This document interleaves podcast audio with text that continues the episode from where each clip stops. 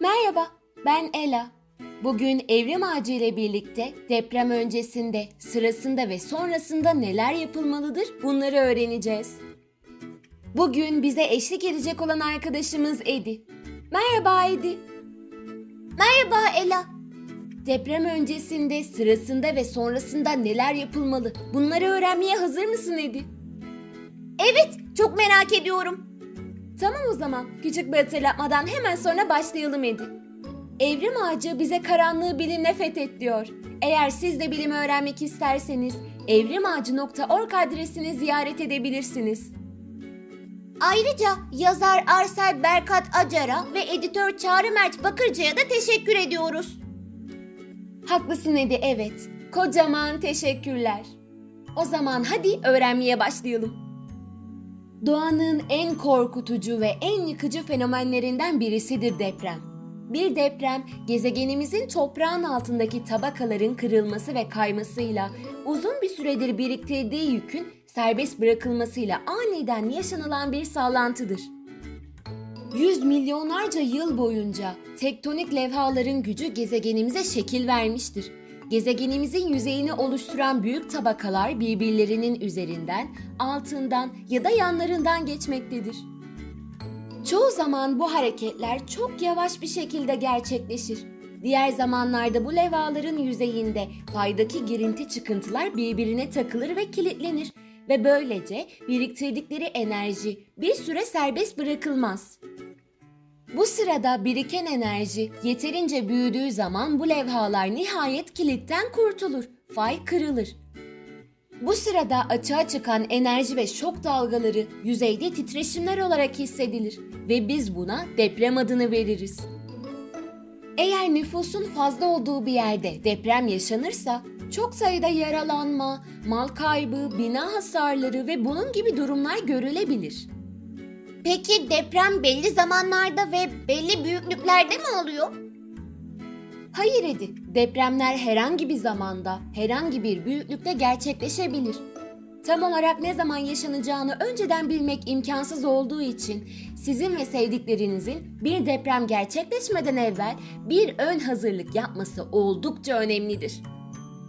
Ülkemizde bana bir şey olmaz mantığıyla hareket edenler çok olsa da bir gün buradaki bilgiler sizi ve sevdiklerinizi kurtarabilecektir. O zaman hadi bilgileri öğrenelim. Tamamdır, o zaman hadi başlayalım. Şimdiki söyleyeceklerimi bir yapılacaklar listesi olarak düşünün ve en kısa sürede sadece 15-20 dakikanızı ayırarak tüm ailenizle birlikte gözden geçirin. Başkalarıyla da paylaşın ve hatta bir tatbikat gerçekleştirin. Tatbikat mı? Ama ben o sırada panik geçiririm ki gerçi deprem sırasında da panik geçiriyorum. Deprem sırasında panik etmek doğal bir tepkidir Edi.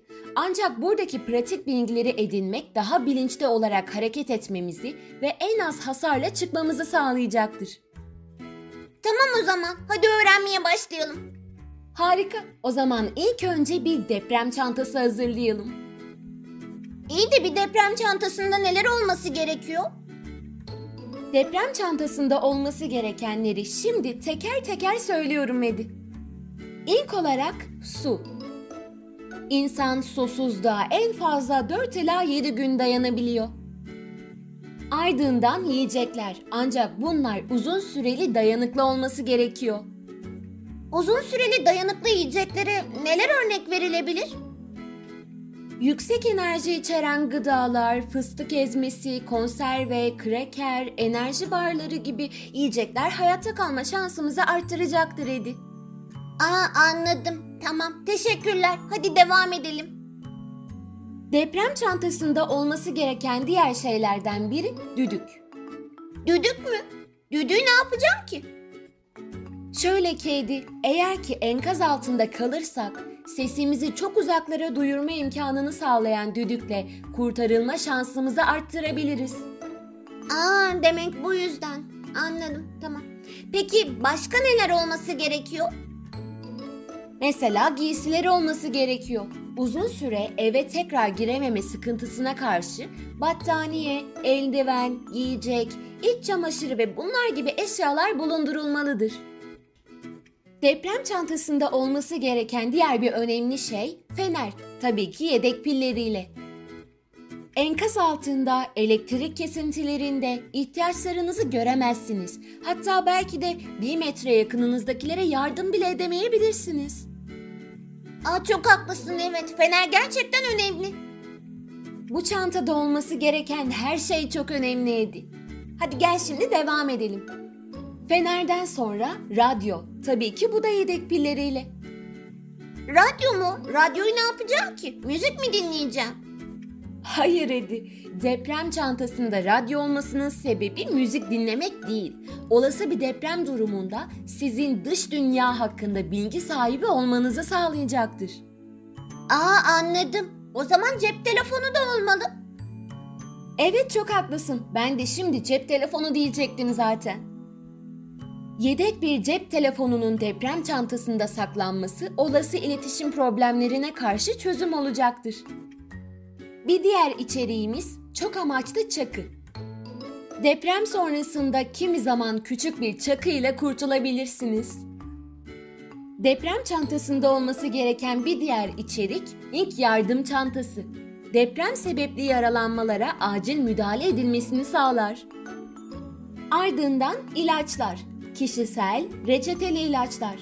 Kullanımı mecburu kişisel ilaçların deprem sonrası temin edilebilmesi gerekiyor. Peki deprem çantasında para bulundurmak gerekiyor mu? Evet Edi, nakit para bulundurmak gerekiyor. ATM ve bankaların yeterli hizmet veremediği afet durumlarında çantada bir miktar para bulundurmak hayatınızı kolaylaştıracaktır. Ve son olarak evrak dosyası. Evrak dosyası mı? Onu ne yapacağım ki?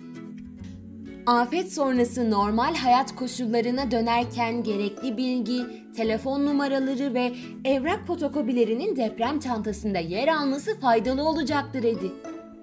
Aa anladım. Tamam. Şey madem deprem çantamızı hazırlamayı bitirdik o zaman başka neler yapacağız? Bunları 2, 3, 4 şeklinde sayalım. Olur mu Edi?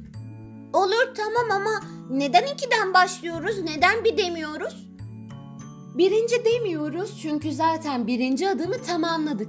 Yani deprem çantamızı hazırladık. Şimdi sırada ikinci aşamamız var. Yakınlarınızla iletişime geçebilmeniz için bir plan kurun. Üçüncü olarak kırılgan, kesici ve ağır objeleri mümkün oldukça yüksek yerlerde tutmayın. Dördüncü olarak duvara ya da tavana asılı eşyalarınızın mesela resimler, aynalar, avizeler gibi sağlam bir şekilde yerleştirildiğinden emin olun. Bunlar yatak ve kanepe gibi başınıza düşebilecek yerlerden uzak olduğundan da emin olun. Altıncı olarak evinizdeki tesisatın mesela elektrik kabloları, gaz bağlantıları, genel olarak beyaz eşyaların bağlantıları gibi bunların düzgün olduğundan emin olun. Eğer tamirat gerekiyorsa bu konuda uzman yardımı alın. Gaz ve su sızıntılarının önlemi için kırılmaya dayanıklı esnek boruları tercih edin. Yedinci olarak oturduğunuz binada derin çatlaklar gibi şüphe uyandıran hasarlar tespit ederseniz bir yapı uzmanından strüktürel olarak denetlemesi için çağırın. Bu tarz istekler bir maliyet karşılığında yapılsa da apartman yöneticinizden bunu talep edin. Sekizinci olarak yanıcı özelliğe sahip ürünleri kilitli ya da kolay açılamayacak bir dolapta tutun. Dokuzuncu olarak yaşadığınız bölgeye en yakın toplanma alanının nerede olduğunu araştırın ve önceden oraya nasıl ulaşabileceğinizi öğrenin. Onuncu olarak kaldığınız yerde güvenli yerleri belirleyin ve bu yerleri daima aklınızda tutun. Bunlar iç duvarlar ya da altına girebileceğiniz dayanıklı masalar olabilir. 11. olarak masanın altına girme durumunda çök, kapan, tutun tekniğini kullanın. Hem ülkemizdeki afet kurumu olan AFAD hem de uluslararası uzmanlar bu yöntemin hayatta kalmanın en iyi yöntemi olduğunda hemfikirdir ve önermektedirler. Çök kapan tutun bu nasıl yapılıyor? Şöyle ki Edi, çöküp sağlam bir nesnenin altına giriyoruz veya yanına geçiyoruz. Özellikle sırtımızı pencerelere dönük bir şekilde kapanıp başımızı ve ensemizi düşen cisimlerden koruyoruz. Sarsıntı bitene kadar sallanan nesneyle beraber hareket edebilmek için nesneye tutunuyoruz. Nesneyi tutan kollarımızın üzerine yüzümüzü koyarak uçuşan cisimlerden gözlerimizi ve yüzümüzü koruyoruz. Deprem öncesinde ailenizle birlikte deprem anındaki mevcut riskleri daha da büyütebilecek yanlış hareketleri yapmamak için çök, kapan, tutun hareketinin tatbikatını yapabilirsiniz. Bence bu podcast'i dinleyen herkes bunun tatbikatını yapmalı.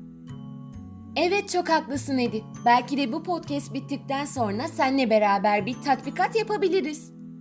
Bu harika olur.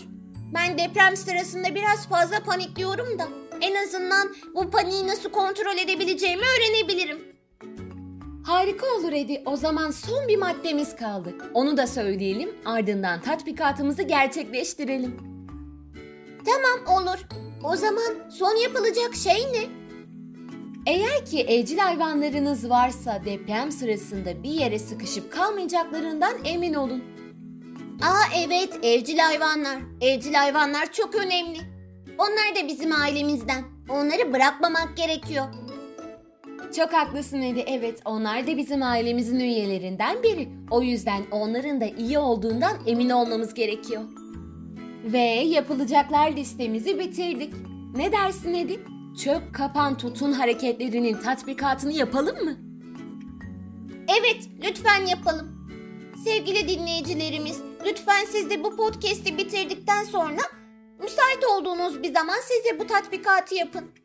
Deprem sırasında neyi nasıl yapmanız gerektiğini daha iyi öğrenebilirsiniz.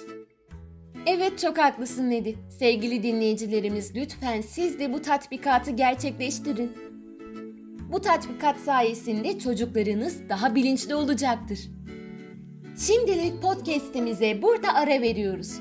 Bir sonraki podcast'te deprem sırasında yapılması gerekenler olarak devam edeceğiz. Bir sonraki podcast'te görüşmek üzere. Kendinize iyi bakın. Hoşçakalın. Öğrendiklerinizi tanıdıklarınıza anlatmayı unutmayın. Lütfen tatbikatı da gerçekleştirin. Kendinize iyi bakın. Bir sonraki podcast'te görüşmek üzere. Hoşçakalın.